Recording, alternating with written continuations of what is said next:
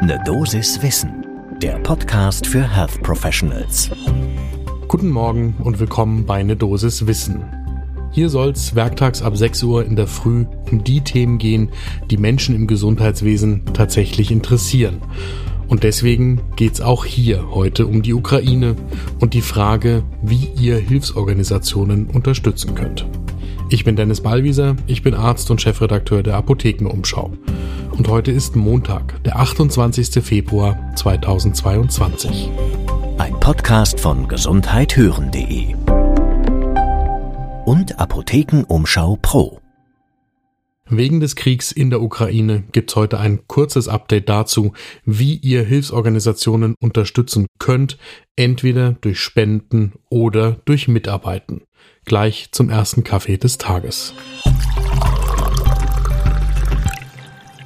Derzeit arbeiten viele Organisationen daran, entweder in der Ukraine selbst konkret zu helfen oder im europäischen Ausland, auch in Deutschland, Flüchtlinge zu begleiten oder die Ankunft von Flüchtlingen vorzubereiten. Bei dieser Arbeit in allen Stufen könnt ihr unterstützen, entweder durch Geldspenden oder indem ihr mithelft. Erst einmal ein Blick darauf, was ihr tun könnt, wenn ihr spenden wollt. Da gibt es vor allem zwei gute Übersichten bei Zusammenschlüssen von verschiedenen Hilfsorganisationen, die euch den Zugang leichter machen. Das eine ist das Aktionsbündnis Katastrophenhilfe. Das erreicht ihr im Internet unter aktionsbündnis-katastrophenhilfe.de und dort haben sich Caritas, UNICEF, Deutsches Rotes Kreuz und die Diakonie zusammengeschlossen. Andererseits gibt es die Aktion Deutschland hilft, in der sich noch mehr Organisationen zusammengeschlossen haben und die erreicht ihr unter aktion-deutschland-hilft.de. Bei der Aktion Deutschland hilft machen mit die Aktion Meteor, ADRA, der ASB, die AWO, CARE, Habitat for Humanity, HELP, Islamic Relief, die Johanniter, die Malteser, World Vision, die Zentralwohlfahrtsstelle der Juden in Deutschland und der Paritätische Gesamtverband. Auf den Websites von beiden Zusammenschlüssen findet ihr sowohl den Hinweis, wie ihr sofort Geld spenden könnt, als auch die Informationen, wie die beiden Zusammenschlüsse sicherstellen wollen, dass das Geld auch tatsächlich dort ankommt, wo es benötigt wird. Eine Besonderheit für insbesondere alle medizinisch Vorgebildeten ist Ärzte ohne Grenzen. Bei Ärzte ohne Grenzen kann man einerseits auch spenden. Das findet ihr direkt auf der Website ärzte-ohne-grenzen.de. Und andererseits gibt's Angebote mitzuhelfen. Einerseits für Menschen aus medizinischen Berufen und dann auch für solche aus nichtmedizinischen Berufen. Dafür haben die Ärzte ohne Grenzen immer Stellenangebote online, auch wenn gerade nicht Krieg in der Ukraine ist, aber natürlich auch jetzt. Und die Informationen dazu findet ihr unter ärzte-ohne-grenzen.de Schrägstrich Stellenangebote. Natürlich kann man nicht nur bei den Ärzte ohne Grenzen mitarbeiten, sondern das geht zum Beispiel auch bei allen klassischen Hilfsorganisationen wie dem Deutschen Roten Kreuz, dem Malteser Hilfsdienst, der Johanniter Unfallhilfe oder dem Arbeiter-Samariter-Bund.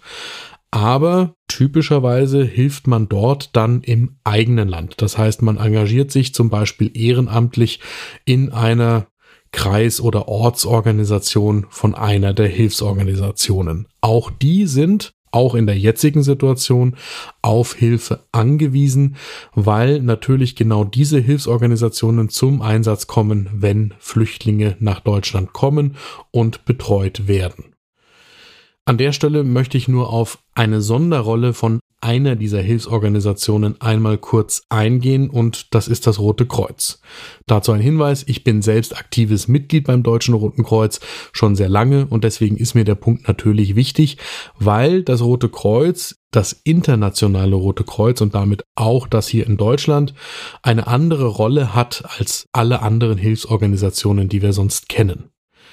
Denn das internationale Komitee vom Roten Kreuz und die nationalen Rotkreuz-Organisationen, die basieren auf dem humanitären Völkerrecht und den vier Genfer Abkommen von 1949, in denen die Staaten, die diese Abkommen ratifiziert haben, zum Beispiel festgelegt haben, wie mit den Opfern bewaffneter Konflikte umzugehen ist und wie denen geholfen werden kann, so wie jetzt in der Ukraine.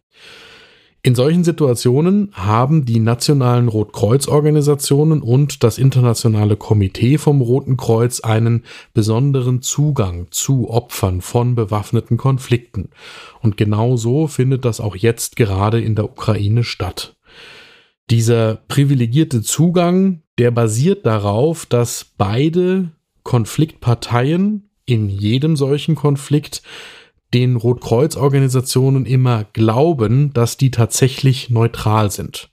Und das ist ein Grund, weshalb Rotkreuzorganisationen, wenn sie ihren Job gut machen, typischerweise nicht so sehr an der öffentlichen Diskussion über einen Konflikt teilnehmen, wie das andere Hilfsorganisationen vielleicht tun können und auch tun sollten. Denn wenn sie sich da nicht komplett neutral verhalten würden, dann würde das internationale Komitee vom Roten Kreuz Schwierigkeiten bekommen, diese ihm vom humanitären Völkerrecht zugestandene Aufgabe für die Opfer von bewaffneten Konflikten auch tatsächlich wahrzunehmen. Übrigens sind das jetzt gerade zwei Unterzeichnerstaaten des Genfer Abkommens, die Ukraine und die russische Föderation. Und das heißt, diese Genfer Abkommen sind gerade anwendbar auf den Krieg in der Ukraine.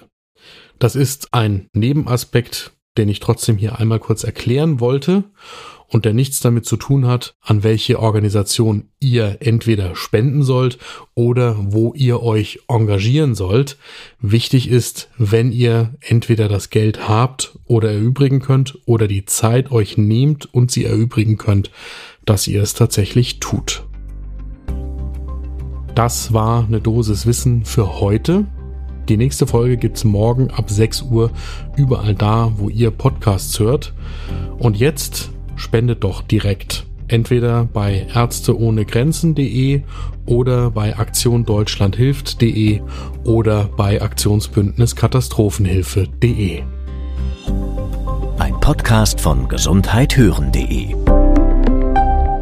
und Apothekenumschau Pro.